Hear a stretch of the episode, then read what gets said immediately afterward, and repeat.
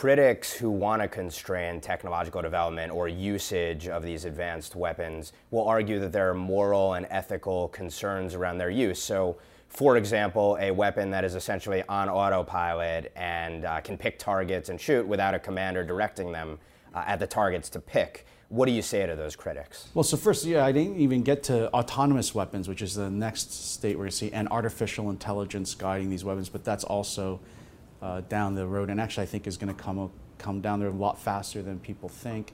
Uh, yeah, there are objections to these. Uh, Elon Musk and I think 100 tech company leaders have called for a ban on these kinds of weapons.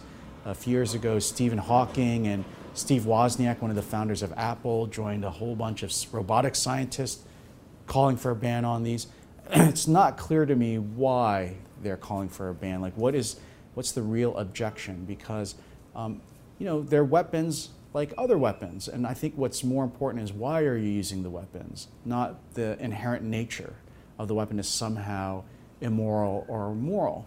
And in fact, to the extent that we can make moral judgments about them, I think they're more moral because they reduce killing and destruction. We should actually favor these kinds of weapons.